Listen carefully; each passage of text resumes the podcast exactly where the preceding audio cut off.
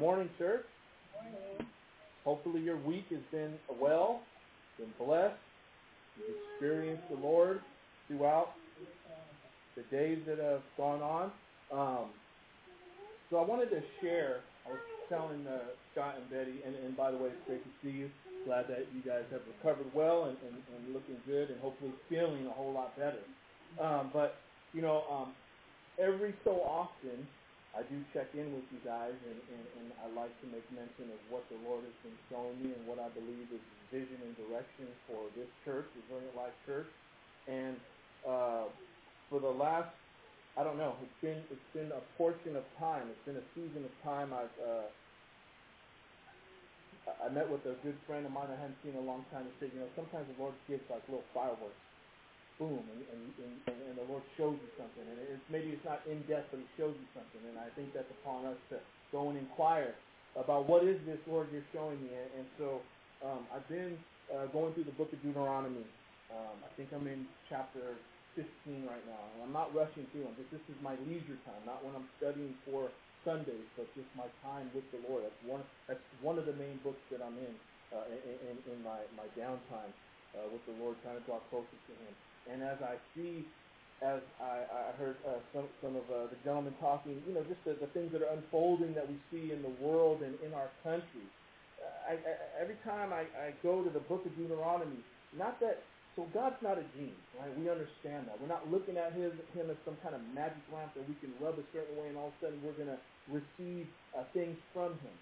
With that being said, there are spiritual disciplines and there is there is a pattern that's laid out in Scripture of how you and I, believers in Jesus Christ, can live a successful life, a victorious life in Christ all the days of our life. It's laid out simple and plain, but it is for individuals to take the time and seek him to find out what is it, how can I live victorious in Christ? He tells us all throughout the book of Deuteronomy. Now I know that it's in context specific to the, the, the 12 tribes of Israel, to the Jews. But this can be applied to us as well. He talks, the Lord speaks, he says, have no other gods laid before me.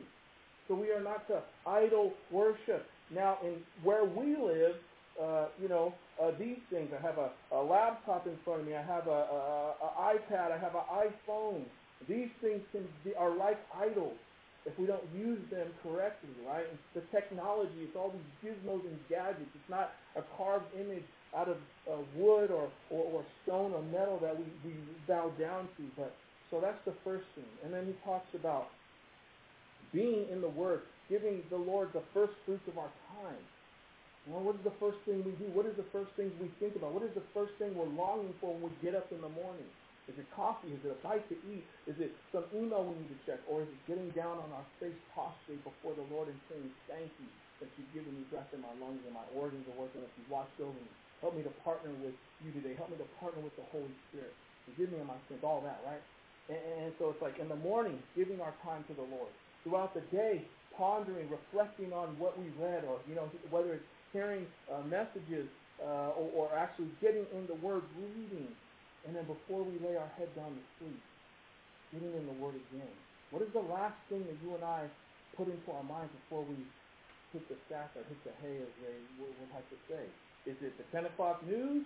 Is it some sports commentary? Is it a game? Is it some, you know, some we have uh, some sitcom that we, you know, uh, recorded and we haven't watched it and we got to get through all the seasons? Or is it the Word of God? You know, and, and, and, and, and the Lord spoke to the Israelites, and I'm not trying to get too much into it, but I spend just a little bit of time. So, you know, he took them out of Egypt. They were slaves in Egypt, right? And, and from what I understand, the land of Egypt and Canaan were not the same as far as irrigation and the quality of the land. Uh, watering underfoot is what was said in Egypt, what they did. So they would have to draw water from the Nile to, to feed their, the, the, all of the plants and all of that because the land wasn't that great. But the land of Canaan, land flowing of milk and honey, God said he would rain down water from heaven in and out of season, and that land was plush. That land was a great, grand land for them. And since the Canaanites were wicked, evil people who loved sensuality and all the things that come with it, the Lord wanted to partner with the Israelites and use them as a as a form of, of judgment upon these people for not repenting of their sins. So he said basically annihilate them. Uh, the Canaanites were known as people that reached heaven. They were very big, strong, mighty people. So the Israelites knew that they couldn't do it on their own. And they needed the partner of God. But God said, if you do what I tell you, and if you obey me, you're going to go into the land. You're going to possess the land. The land is going to produce for you plentiful. You will have blessings upon blessings for generations to come. And he said, if you disobey me, these generational curses will follow you down, down to the third and fourth generation. So it was up to the Israelites, what were they going to do? And as I've been seeking the Lord on the matter, the Lord has led me to fasting. He's led me to fasting. I'm not up here parading it. I'm not talking about what I'm doing in my personal life, but just know I don't share anything with you that the Lord hasn't already been taking me through.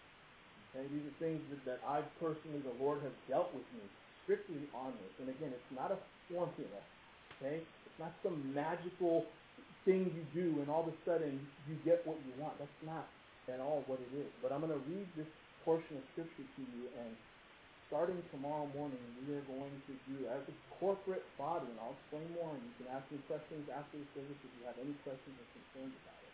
But this is what the Lord has showed me. Because all these things are going on in the world and in our country, and I hear all kind of different opinions upon the matter. I'm like, Lord, what can I do? What do you want me to do? I can't storm the, the, the, the Capitol building. I can't make these politicians understand what, what I see, what I what, what the Lord is showing me, how I'm supposed to live, love my neighbor as myself. The Lord led me to fast. I need to fast. I need to fast. So we are starting a seven day fast, starting tomorrow. And going till the next Monday, the following Monday. Now, anybody who wants to participate, this is something that is up between you and the Lord. But I'm bringing this to the table as the church, saying this is what I believe the Lord is showing me we are to be doing.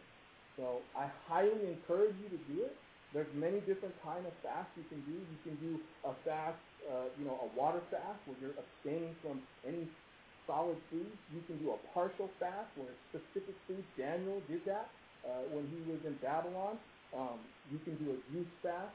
It just depends on where you are at with the Lord and you seek Him today and figure out what the Lord wants you to do. But but this is where the Lord, well, this is what the Lord has shown me. You know, if you're serious, talking to me, my heart, if I'm serious about the condition of what I see in people and, where I see things uh, going, it's like, keep my faith. Keep my faith. And I know that's something we haven't talked about much. I don't hear that really a lot in many churches. I don't want to talk about it because fasting is hard. It's difficult. You give up something. And I'm not talking about fasting from social media. That's not biblical. I'm talking about suppressing the flesh, suppressing your flesh, having the flesh not dominate us for every meal, every snack, feeding our flesh, but feasting on God, feasting on Jesus Christ, seeking Him. Because it's not so much if I fast, he's going to give me what I want. Fasting prepares us so we can actually hear from him, and we can hear from him clearly, crystal clear. So uh, this is an encouragement and a challenge to you, church. Because there are some things that cannot be broken with just prayer. Jesus talked about it. Certain demonic oppressions that are upon people, or some people that are not believers that are possessed. It takes fasting and prayer to break these strongholds. There are certain things in maybe some of our lives, the people we know, they're not changing because we haven't gone the route of fasting. And maybe you have. And praise God if you've already been on that route and these are things, these are spiritual disciplines that the Lord has been showing you. But I know for a fact that I've heard clearly from the Lord, and fasting is a vital part. So I want to share this portion of Scripture real quick, and then we'll get into our message this morning. Found in Joel chapter 2, verses 12 through 14. And it says, That is why the Lord says, Turn to me now while there is time. Give me your hearts. Come with fasting, weeping, and mourning. Don't tear your clothes in grief. Instead, tear your hearts. Return to the Lord your God, for he is gracious and merciful. He is not easily angered, He is filled with kindness and is eager not to punish you. Who knows? Perhaps even yet he will give you a reprieve, sending you a blessing instead of this terrible curse. Perhaps he will give you so much that you will be able to offer grain and wine to the Lord your God as before. that is so powerful. And, and I'm not saying you know, we're going to save America or we're going to be used to save America. What I'm saying is, in order for us to be used effectively in our sphere of influence, we need to have this brokenness about us. We need to have this desire so strong that we want to seek the Lord so much that He wants, He has to be so close to us in our lives that we're willing to fast to keep His faith. Uh, I mean, Jesus fasted, the disciples fasted. There's so much on fasting in the Word of God. And they did it. And it seems like it's a lost, a, a lost concept in modern day Christianity. I know there are plenty of churches that do do it. But I know for me personally, this is something that the Lord has said, no, for the general our church, this is something that we need to do. And who knows what the future holds. Maybe there'll be something where one Sunday out of the month is something that we do. I, I don't know. I have no idea. All I know is this is where we're at right now, and this is the direction the Lord is pointing me to. So I pray you receive it well, and you experience manifold blessings and you're drawing closer to the Lord in your week of fasting, however you figure it out between you and the Lord to do so. And also take into consideration, lastly, real quick, uh, your medical condition. Okay? There are some people that are not able to do a fast in an extreme sense. Uh, now, what I understand is an extreme fast for even a healthy person is like three days. You know, Moses, Jesus, 40 days, no water, no no bread. That's miraculous. I wouldn't still do it. I have a buddy that he did a, a 40 day fast, but it was decent. But you know, one to three days is like extreme for a normal average person with decent size, uh, you know, decent health. So again, consider all these things. There's information you can look up about it before you start it. If that's something that you feel are drawing you to, again, you can talk to me after the service, and, and I can um, inform you of information that I know that could help you along your journey. So I just wanted to share that, and uh, I know it took a little bit of time, but uh, these are things that uh, the Lord has shown me. So with that, we are in Revelation chapter 17. We're starting a new chapter. uh, we're starting a new chapter. I'm, I'm very excited for uh, for the, message today. Uh, it's going to be a two-part series. Daniel will be uh, teaching on the second portion of uh, this chapter next week, so I'm excited for that as well. So we're in Revelation chapter 17 this morning. We'll be going through verses 1 down through 8. And uh, it's entitled simply The Great Prostitute and the Beast part one. Uh, your translation may say the great harlot and the beast, uh, but you know I'm running with the great prostitute and the beast, part one. So once you're there and you're able-bodied, please stand for the reading of God's word, and we'll go ahead and get into the message. I will try my best uh, to end on time. Like I said, if I go over five, ten minutes, please uh, be uh, gracious to me. Okay. So it says, starting in verse 1, Then one of the seven angels who had the seven bowls came and said to me, Come, I will show you the judgment of the great prostitute who is seated on many waters, with whom the kings of the earth have committed sexual immorality, and with the wine uh, of, of whose sexual immorality the dwellers on earth have become drunk. And he carried me away in the spirit into a wilderness, and I saw a woman sitting on a scarlet beast that was full of blasphemous names, and it had seven heads and ten horns. The woman was uh, arrayed in purple and scarlet and adorned with gold and jewelry and pearls, holding in her hand a gold cup full of abominations and the impurities of her sexual immorality. Verse 5, And on her forehead was written the name of mystery, Babylon the Great, mother of prostitutes and of earth's abominations. This is strong language. And I saw the woman drunk with the blood of the saints and the blood of the martyrs of Jesus. When I saw her, I marveled greatly. But the angel said to me, Why do you marvel?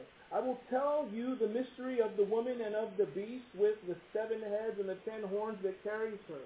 The beast that you saw was and is not and is about to rise from the bottomless pit and go to destruction. And the dwellers on earth whose names have not been written in the book of life from the foundation of the world will marvel to see the beast because it was and is not and is to come. Let's pray. Heavenly Father, Lord God, we thank you for your guidance. We thank you for, if you will, a cheat sheet. You show us, Lord, what is to come. You give us far clear warning that you love us so much. Your desire is to see none perish. Father, as we go through this portion of Scripture, would you be gracious enough to give us insight? Would you help us to rightly divide your word? May we see the relevant impact that it has on our lives and our society today. May you show us what we need to gain from this so we can apply it to our lives. May we see clearly uh, these things that are coming about, the enemy trying to cause delusion, and may we see clarity to truth so that we may choose life instead of death. Father, we thank you and we praise you. May we worship only you. In Jesus Christ's name we pray. Amen. All right, you may be seated. Uh, we have several main, more, main points, excuse me, this morning. The first one is this. As believers in Jesus Christ, we must know the difference between being clean in Christ or being cleansed in Jesus Christ and being polluted by the desires of this world. We need to know the difference. We've got to be able to see clearly the difference between being clean in Christ and being polluted by this world. You see, the great prostitute is recognized as the satanic influence in this world. Remember, since sin entered the world, Satan has become the God of this current world system, small g. He is the one who is influencing people, uh, people groups, anybody without uh, the Holy Spirit living inside of them, he is influencing them or trying his best to gain access into their lives. That unclean spirit is in complete opposition to the Holy Spirit, the person of the Holy Spirit of Almighty God, the third, uh, uh, the third person of the Trinity. You know, we understand the difference. I know we're mature people here. so we understand the difference physically between a virgin and a prostitute. But there is a deeper meaning of these two types of lifestyle spiritually. You see, we need to view these scriptures not only through a physical lens, but most importantly through a spiritual lens, through a spiritual perspective. Scripture often uses the concept of sexual sin as a parallel to spiritual corruption. Someone who is corrupt in the sight of God spiritually, someone who has forsaken their way and is consumed with this world. The imagery here is meant to be seen just that way, as symbols explaining explained later in this chapter by the same angel. The reality is this. We will either be set apart as virgins, uh, the bride of Christ, as the church, or we will be prostituted, poured out, if you will, in the ways of false religion, false belief, and the pleasures of this world. You see, a virgin by definition is a person who has never had sexual intercourse uh, or sometimes who has never engaged in any form of sexual activity at all. But this definition is what I think best suits our text this morning for where we're at. It says, where we're at, excuse me. It says, one who has never used or experienced a specific thing. An example could be, and this is a silly one, I've never eaten tofu before. you could say I'm a tofu virgin.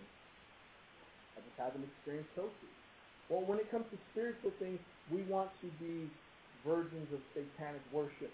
We want to be those that never even think about going that route. We don't even want to consider or contemplate or even be tantalized by any uh, deception in the realm of satanic worship. You see, on the other hand, in contrast, a prostitute by definition is a person who is considered to be sexually promiscuous. You can use your imaginations, you know what that is. A person who is who compromises their principles for gain. A person who will violate behavioral behavioral standards to achieve something desired. A contemptible person. Romans chapter 12 verse 2 tells us this, and do not be conformed to this world, but be transformed by the renewing of your mind, so that you may prove what the will of God is, that which is good and acceptable and perfect. Amen. The reality is the choice lies before you and I today. We will either be conformed to this world or we will be transformed by the renewing of our minds. You see, there is no mystery to either one. To be conformed to this world, you will simply just need to immerse yourself into it. All the activities, engage in all the world has to offer, all of its pleasures, all of its things that say they will please you and fulfill you. All you have to do is immerse yourself in it. I think of Las Vegas. People like, I want to go. I get when people got to go for other things, but I'm talking about going to Las Vegas to fulfill your carnal desires, your fleshly desires. It's all right there. It's like a carnival of sin. And allow yourself to be influenced by it. That's all you have to do to be uh, conformed to the to, to the ways of this world. Is to immerse yourself in it. It takes no effort and brings no reward to be transformed by the renewing of your mind, you need to immerse yourself into the Word of God. To allow yourself to be influenced by the Word. It takes great effort and brings great reward. Great effort. I think that's where, as people, right, we all have, it's, it's difficult for us. Because anything that's hard to do, uh, you know, like a child, we, we, we, we, we scoff at it. But the reward is great. Just like this whole concept of fasting. It's easy to go feed our flesh. It's much harder and much more of a challenge to say, no, I'm going to suppress my desire to eat and I'm going to feast on the Word of God instead. I'm going to seek Him. I'm going to depend on Him 100% and not fill my body with food. But you see, this is exactly what we see in our text today. The world has allowed the influence of the great prostitute to pervert its ways, and they have continued to commit, commit sexual immorality with her. And the spiritual implication of this sexual immorality is death. It's death. That's our first main point. The second main point is this. Satan, the great prostitute, the beast, and the false prophet are all headed for destruction. That's the, that's the one-way road that that unholy trinity is on. It, it, it, they're going to the pit. Our text here says in verse 8 that the beast is going down to the bottomless pit. You see, there is no rest, rest or peace for Satan and anyone who decides in their heart to pledge their allegiance to him. You know, that's, that's so crazy that there are people in this world right now that pledge their allegiance to Satan. They say, I worship you. I honor you with my life. I will sacrifice my children for you. I will sacrifice my family for you. I will carry out your bidding. This is something that people need to be aware of. You see, the enticements of this world are not worth your soul. Mark chapter 8, verse 37 says, For what can, a man give in return for his soul? What will a person give up in exchange for their immortal soul? Clearly we see here that the physical act of sex, power, prestige, control, and the spiritual adultery that is associated with promiscuity of any kind was enough for many nations and kingdoms to sell their souls the allure of power, the mystique of influence, of control, of being able to gratify the flesh in any way, shape, or form. That was enough for some individuals to sell their soul to Satan. In the book of Deuteronomy, the Lord God wanted, again, we talked about this a second ago, Israel, uh, the Israelites to conquer the Canaanites. We know that, again, this couldn't be done on their own, but going back to the fact that the Canaanites were just wicked people, wicked people who refuse to turn their ways. Um, archaeologist William F. Albright, in his book From the Stone Age to Christianity, describes what the primal focus of Canaanite religion was. And it was simply sex. They worshiped sex and sensuality. The featured idols recovered by the archaeologists are hundreds, not just some, hundreds of nude female forms in sexually suggestive forms, as well as male idols associated with homosexual cults. This is real. This is way back in the day. They found relics of this stuff. The Canaanites with their orgiastic nature worship, their cult of fertility in the form of serpent symbols and sensuous nudity and their gross mythology were to be replaced by Israel. God hated what they did. What he hated more was the fact that they refused to repent and turn to him. They could have been saved. They could have been saved.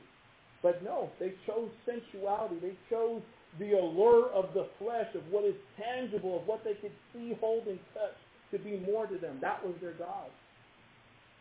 You see, the worship of sex and sensuality has been around for a long time. And the Lord is showing us today, like he showed the Israelites back then, that he is displeased with this kind of behavior. He, he doesn't like it. Because it, it mars what he created. It perverts how he made us. The, even the polygamous behavior, he doesn't like it. He wasn't pleased with David taking many wives or Solomon having many wives in a harem. That's not okay. one woman, one man, one flesh, because he knows how how our nature is. Good. It's not good to be that way. Okay, the third main point. Those who continue to live a lifestyle devoted to their sensuality, their flesh, and Satan will never have their name in the book of life. Last in the scriptures this morning, we see that the angel told John, the dwellers of the earth at this time, their names are not found in the Lamb's book of life. The reality is, humans can't serve the true and living God while worshiping any other false god. This is the thing, and hear me clearly when I say this. Anything or anyone other than the great I am El Shaddai, the Lord God Almighty, Yahweh, Jesus Christ, anything or anyone other than, than that, the many have to be many, many names of God, the true living God, is a false God.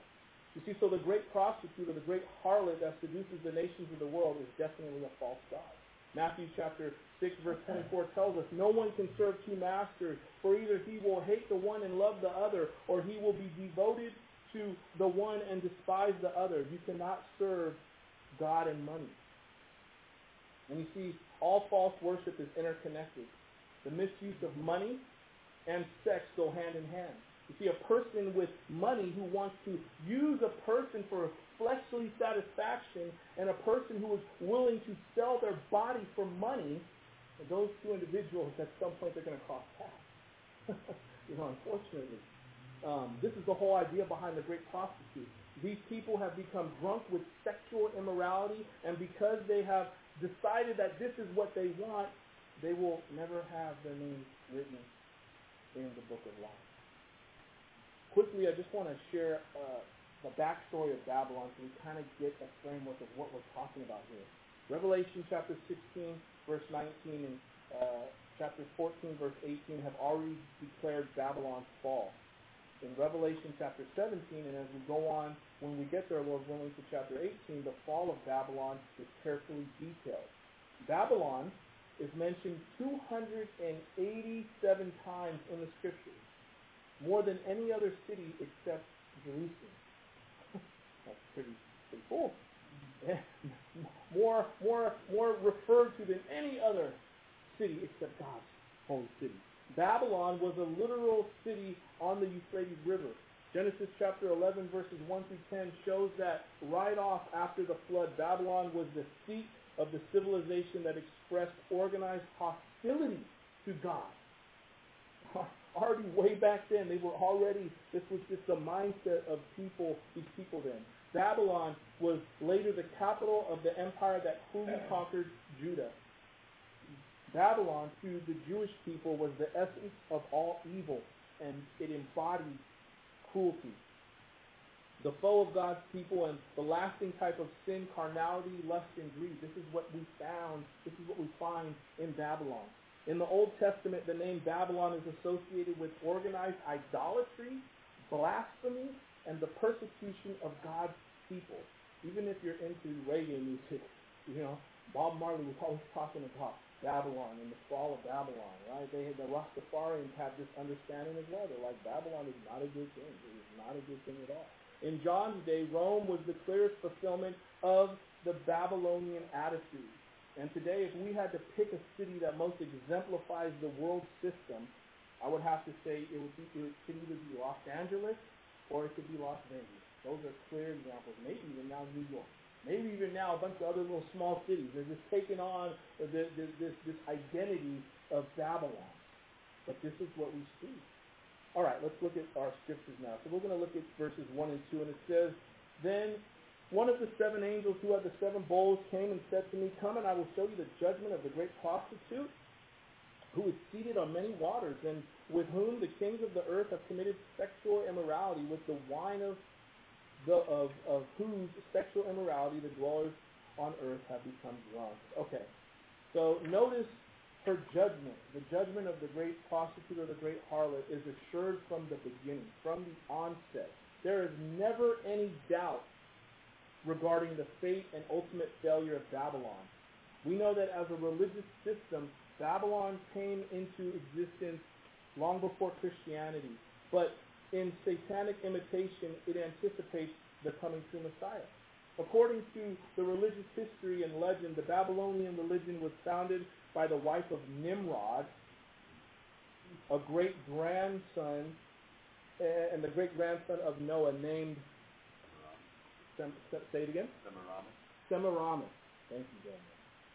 She was a high priestess of idol worship, so that's what she was into, and she gave birth to a son who she claimed was conceived miraculously. The son's name, Tammuz, was considered a savior.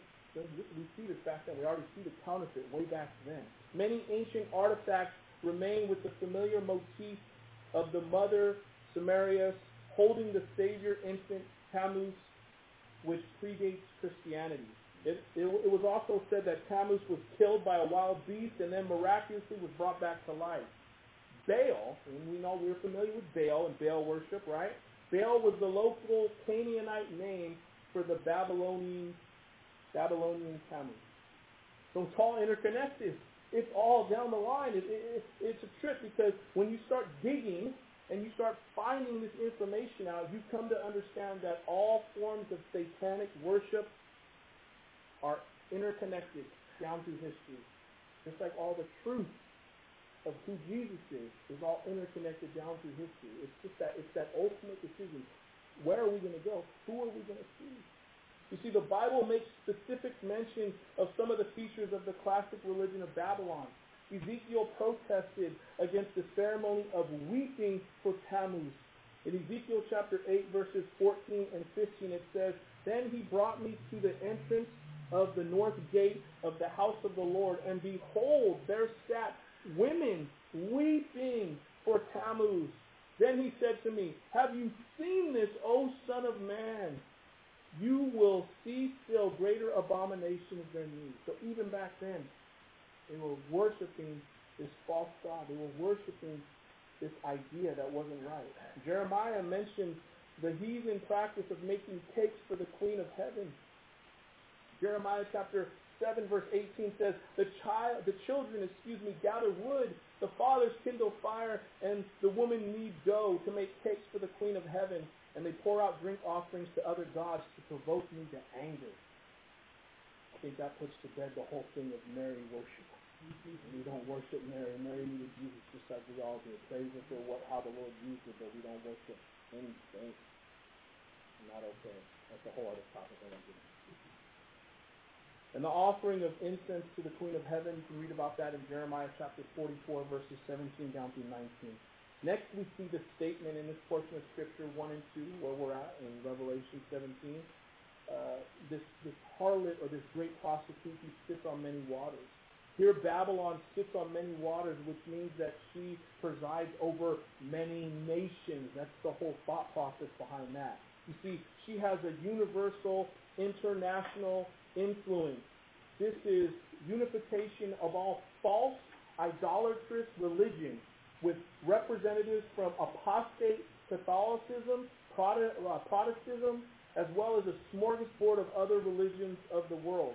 You see, this is the thing. Many people would like to identify this great harlot with the Roman Catholic Church, but false religion is not limited to any one church. Remember what Jesus warned, how Jesus warned us. In Matthew chapter 7, verses 13 and 14, he said, enter by the narrow gate. Narrow! He's a very fit. Narrow gate. For the gate is wide, and the way is easy that leads to destruction, and those who enter by it are many. Many. For the gate is narrow, and the way is hard that leads to life, and those who find it are few. You see, it is clear that any any other belief of salvation other than Jesus Christ and Him crucified is false. And right now, we see that many people won't stand for sound doctrine.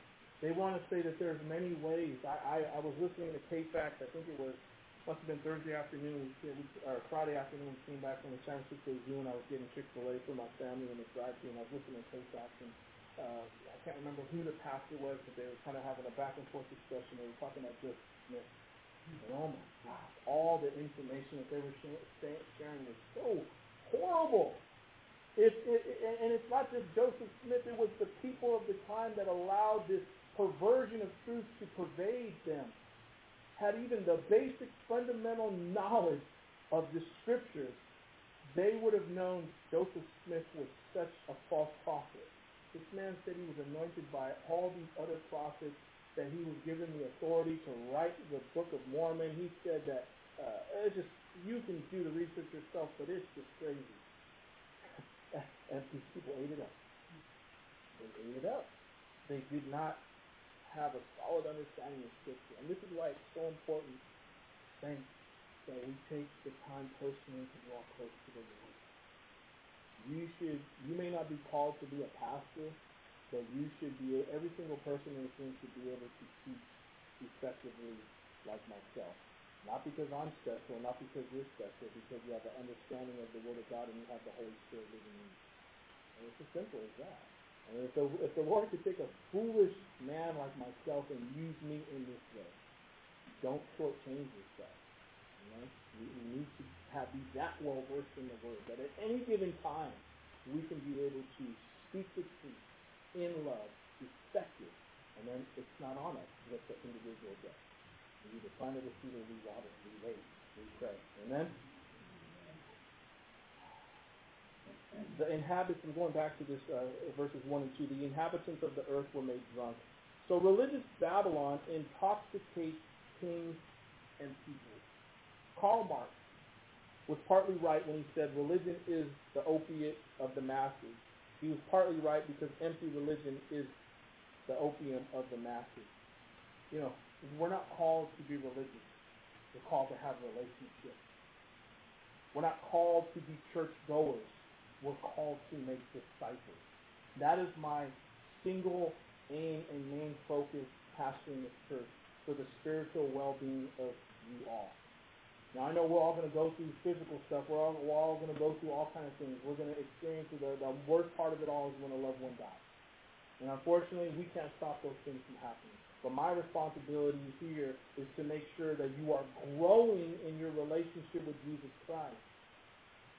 Many of many of what we see, uh, many of the, the ministry that goes on, we may not see it fluctuate or grow here in the sense that we may not see these, these chairs packed. I don't care about that because I know you are all doing things outside of this building, which is what we're supposed to do in our own personal sphere of influence. But my responsibility is to make sure I'm giving you the truth and to see that you grow.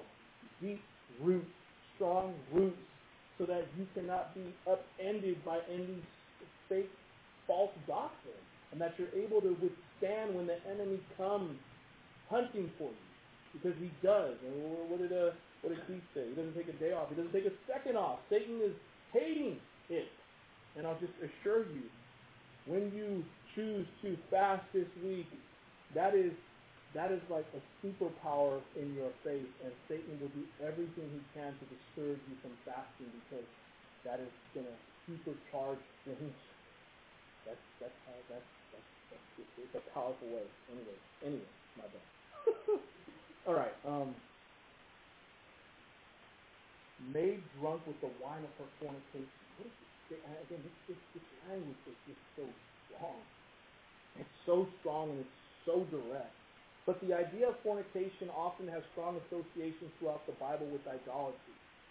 Since this is a well-accepted religious system, speaking of Babylon, it is likely to appear as attractive and spiritual, though not necessarily moral. This. Uh, I, I, my wife was reading something, Ron was reading something the other day, and it said, Bishop gets robbed for a million dollars worth of jewelry. And I'm like, okay, there's so many things wrong on every front when I heard that. I don't make final judgments on people, but as Christians, we are called to make judgments every single day. If you don't make judgments, then you're going to get swept away by any wind of doc- false doctrine. There's no reason for any bishop to be having a million dollars worth of jewelry on them. What are you doing? That's fleshly, that's carnal, that's sensual. You are rubbing elbows with the world. You brought that in the church. And then when I read a little bit of the article, it's like, wow, that's crazy. I work hard for it. I, I can do what I want. With it. You already lost, brother. You need you need to repent. You need to fall on your face and get right. I mean, I have jewelry. I have diamonds in my ring. But I, I guess I can't talk that crazy. I'm glad that the Lord doesn't allow me to be in that position. I don't want to be. I don't want to be dealt with that. But a person like that is just crazy. They they start going for money and material things ought not be so in the church of God. Ought not be so. But he, this person, unfortunately, I'm calling it, is drunk with the wine of uh, the great prostitute fornication. Many of these false religions worship sex and sensuality. The application is simply this. The reality is the physical and spiritual connections once ago go hand in hand.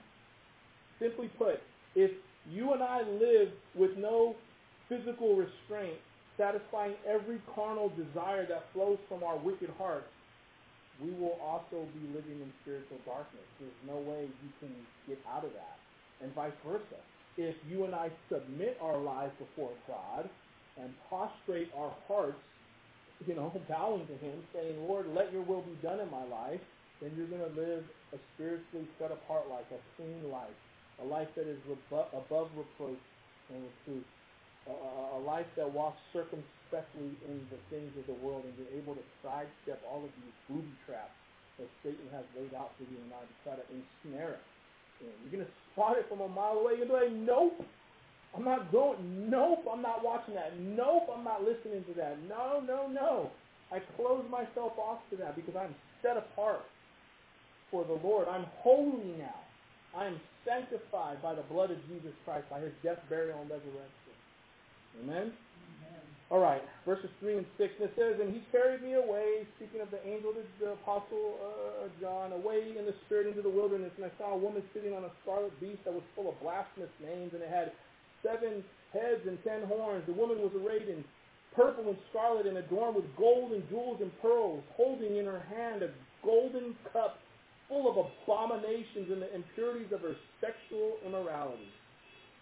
And on her forehead was written the name of mystery, Babylon the Great, mother of prostitutes and the earth's abominations. And I saw the woman drunk with the blood of the saints, the blood of the martyrs of Jesus. When I saw her, I marveled greatly. You see, John was carried away into the wilderness, into a, a desolate nature of the wilderness. Uh, this was an appropriate setting for a vision of judgment. Basically, the space was void of any luxury. It was like barren. So go to the Mojave Desert. Not looking pretty, unless you like the desert. I need shade, and I need water. so this is where, you know, uh, John apparently was, where the angel took him.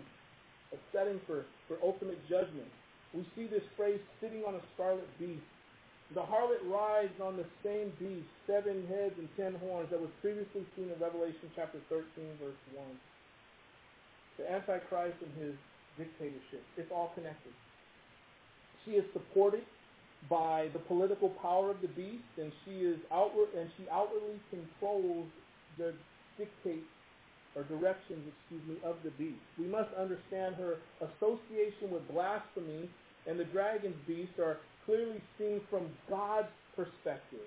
You see, to the people of the earth at this time, she will look quite religious and have the faith that everybody wants. That's how it's that she's going to draw men onto herself. This system. You already see it played out right now. This Babylonian system, this worldly system, drawing people in. People that are not understanding the word, not having discernment, and they're easily drawn into this deception. The woman was arrayed. The harlot is clothed with emblems of luxury, purple, gold, and precious stones, and the government as well, scarlet. But she offers nothing edifying or good. It's like seeing a beautiful person arrayed in all this, this wonderful jewelry, but their heart is wicked. It makes a beautiful person look ugly because their character is crude and nasty. And it's kind of like, was it, who was it? Gosh, was it Sleeping Beauty? I don't know. Sleeping Beauty. I always looked at that cartoon. I was like, man, the um, you know, the, the queen was pretty, but but but her her her heart made her ugly.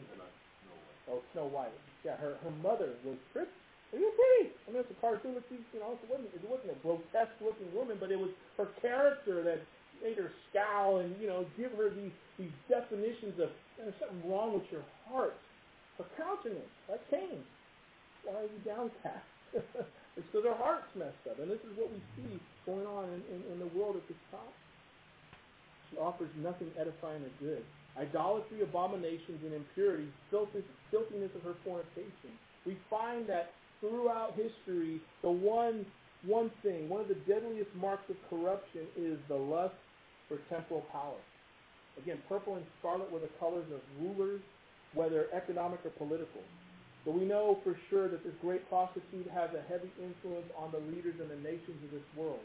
Even today, we see the same evil acts happening right before our own very eyes. Now we come to this statement. On her forehead, a name was written. The name on her forehead identifies her in more ways than one. An example. Back in the day, Roman prostitutes frequently wore a headband with their name engraved upon it. The reality is, despite all of her glamour, she is nothing more than a prostitute there is a great contrast between the woman in Revelation chapter 12, representing Israel, God's people, and this woman, representing idolatrous false religion. Mystery, the mystery of Babylon the Great.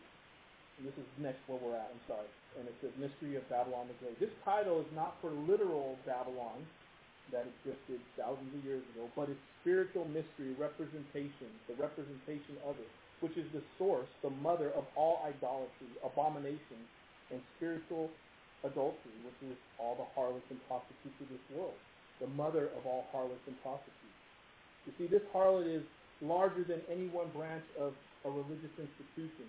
She is the embodiment of Satan's all-inclusive movement, the religion of this world system. It's crazy because I, as I was studying, I saw that word, that word, that phrase, all-inclusive. You hear that a lot lately. All-inclusive. You can use whatever bathroom you want, all inclusive, all these people all together. What, well, we're not foolish. These are the unfoldings of what we're reading in Scripture now. It is happening real time in our lifetime. We're seeing it happen. The application is this. Our world, strong with the philosophy that it doesn't matter what you believe as long as you believe, is preparing for this harlot seduction. We see the casual disregard for the truth crippling the church today, unfortunately. Second Thessalonians chapter 2, verse 9 down to 12 tells us, the coming of the lawless one is by the activity of Satan with all power and false signs and wonders, and with all wicked deception for those who are perishing because they refuse to love the truth and so be saved. Therefore God sends them a strange delusion so that they may believe what is false, in order that all may be condemned who did not believe the truth, but had pleasure in unrighteousness. So today, if you know the truth, you need to be so grateful that God has given you the ability to see truth. Because he sends a strong delusion upon those who love wickedness, and they stay bound in wickedness. You see, and this is why uh, start getting deep into your relationship with the Lord, and you, He starts revealing these things to you. And you start seeing where all these other spiritual disciplines come into play and how we so desperately need to draw close to Him. For our loved ones, that, you know, are still doing what they're doing. And we're like, Lord, break this curse upon them. We can be used, Lord willing, to, to, to, to bring light to them. And next we see drunk with the blood of the saints, with the blood of the martyrs of Jesus. You see, this harlot, this great prostitute, not only persecutes, but she also revels in her persecution of the godly, as a drunken person revels in wine. This is how she is. You see, actually is ecstatic about the death of these saints. And next we see the statement that John said, I marveled with great amazement. John was amazed because this wasn't pagan persecution such as he had seen in his day, but religious error and persecution. This is a pseudo church thirsty for the blood of the saints. You see, false religion is always the worst enemy of the truth. We should never forget that some of the most vicious persecutions conducted against true Christians have been done in the name of the church. In the day of the Roman Catholic Church, uh, or excuse me, the Roman Catholic Queen, Queen Mary, when she ruled England, known as Bloody Mary, 288 Christians were burned at the stake for their stand for Christianity between 1555 and 1568. That's pretty crazy. I'm not really good at math, but that's a pretty high number of people that were dying in that year period. Burned at the stake. Burn them, burning, burning flesh alive. Um, there was a martyr named John Rogers, and, and he stood chained to the stake, and it says when the fire rose around him, up his legs and shoulders, he rubbed his hands in the flames as if he was washing his hands in cold water. Then he lifted his hands to the heavens and held them high until they were completely consumed by fire. Rogers went to the stake with such calm and dignity that the French ambassador wrote that he went to his death as if he was walking to his wedding. His courage and his faith in Christ was so evident that the huge crowd burst into applause when they saw him walking to the stage. The application for us this morning is this. You see, where we are heading into church are difficult times. Some uh, that have never been seen before. This is why we must have a resounding faith. You see, you cannot and I cannot let our faith be shaken by societal pressures around us, or we will drown.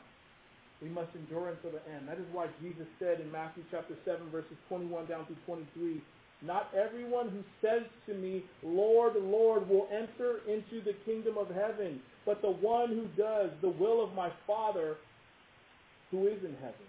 On that day, many will say to me, Lord, Lord, did we not prophesy in your name and cast out demons in your name and do many mighty works in your name? And then will I declare to them, I never knew you. Depart from me, you workers of lawlessness. That's a very staggering statement. He said, many will say to him, Lord, Lord. You see, this is why we need to be sure of our foundation in Christ. And and I've heard John MacArthur talk about this, and, and I know that it's real because the Lord has revealed it to me before I heard this man speak about it. The reality is this you can only gauge your salvation by a transformed life. If your life has not changed, you're probably not saved. A supernatural act has to occur. I didn't have to go through Alcoholics Anonymous. I didn't have to go to a counselor. I didn't have to do drug diversion to get me off of all those things. It was a supernatural act. And I was, I smoked so I couldn't smoke no more. You know, I did so much in that 17-year period, but it was a supernatural act. And the Lord did it. I know that the Lord did it. You see, there has to be a transformation. We can't, we can't proclaim we love Jesus, but we're doing all these other things. Having a million dollars worth of jewelry, doing this, doing that, cheating on our taxes, doing all kind of other bad stuff. And then coming to the house of God and saying, no, I love you, Lord Jesus. If we have a transformed life, we're going to experience breakthrough time and time and time again. Even though you go through difficult circumstances of life. And that's, I'll bring it back to fasting. That's what the fasting is about. You're still going to have the same problems that you that you would have had had you not fasted, but your perspective is going to be different, and you're going to be closer to God, and you're going to be able to deal with your circumstances so much better. That's the thing. That's the thing. That's what it's about. Amen. Amen. All right, last two verses, and I'll wrap. I'll actually make some kind of decent time. You won't be out of here late. Revelation chapter 17, verses 7 and 8 setting it up for Daniel for next week. All right. But the angel said to me, Why do you marvel? I will tell you the mystery of the woman and of the beast with the seven heads and ten horns that carries her. The beast that you saw was and is not, and is about to rise from the bottomless pit and go to destruction. And the dwellers of the earth whose names have not been written in the book of life from the foundation of the world will marvel to see the beast because it was and is not to come. Okay, so we see that the angel speaking here is the same angel that brought John into a vision about a great prophecy. We just kind of touched on that on the, the first uh, several verses. This symbolic, symbolic, excuse me, this symbolic woman is the religious aspect of Babylon. It's again, this religious system. John said that he marveled greatly, meaning he was amazed. He was astonished by what he saw. He was probably sick to his stomach, like, wow, these, these things are really going to occur. You see, although John was a, an apostle, and a blessed uh, apostle, apostle that was used greatly by the Lord, we would think that he was revered highly. Amen. Um, even though he was a great apostle of the Lord, he didn't know everything. He often depended upon a revelation from heaven to clarify matters. And the application is this. We too, we too as 21st century Christians, will never outgrow our need to depend upon God for enlightenment. Amen. Fortunately, God has given his Holy Spirit to us to help us understand what he has revealed. 1 Corinthians chapter 2, verses 9 down to 12 say, But it is written, What no eye has seen, nor ear heard, nor the heart of a man imagined, what God has prepared for those who love him. These things, God, these things, excuse me, God has revealed to us through the Spirit, for the Spirit searches everything, even the depths of God. For who knows a person's thoughts except the spirit of that person which is in him? So also, no one comprehends the thoughts of God except the Spirit of God. Now we have received not the Spirit of the world, but the Spirit who is from God, capital S, knowing that that's the Holy Spirit. I'm not interjecting the adding, just giving clarification. That we might understand the things freely given to us by God. Again, we see that this is so important. How do we hear clearly from the Lord. We have to seek Him. We have to be intentional. We have to carve out time, right? When we do these things, we draw closer to Him. And we must understand He loves us so dearly. You think about it. Many of you have grandchildren in this room. How dearly do you love your grandchildren? You want them to draw close to you. You draw close to them. In that same way, our Heavenly Father is so excited when we choose to draw close to him. He can't wait to embrace us. He can't wait to shower us with blessings, the blessings and the joy and the peace of knowing him on an intimate level. And there's also whatever, physical, monetary blessings that are associated with that. But that's he, he only gives those things because he knows that we're able to steward them the right way. If we have a wicked heart or a crooked heart, or if we're only seeking him for monetary things, he'll be like, I'm not going to give you those things. I'll give you me. when you're ready, when you're mature enough to experience me and enjoy me for me, not for things I give you. But you see, he loves us that deeply. So we need to draw close to him so we can hear clearly and have the confident hope of knowing that he's got our back in every circumstance. Amen? The attending angel said he would explain the mystery of the woman and of the beast with the seven heads and ten horns that supported her. The angel saw the look of bafflement on John's face and promised to reveal the meaning of what he was seeing. You see, the Lord will always give us the answer we need when we are truly seeking him, desiring to be obedient to him alone. He will always answer you according to his will if you're seeking him in truth.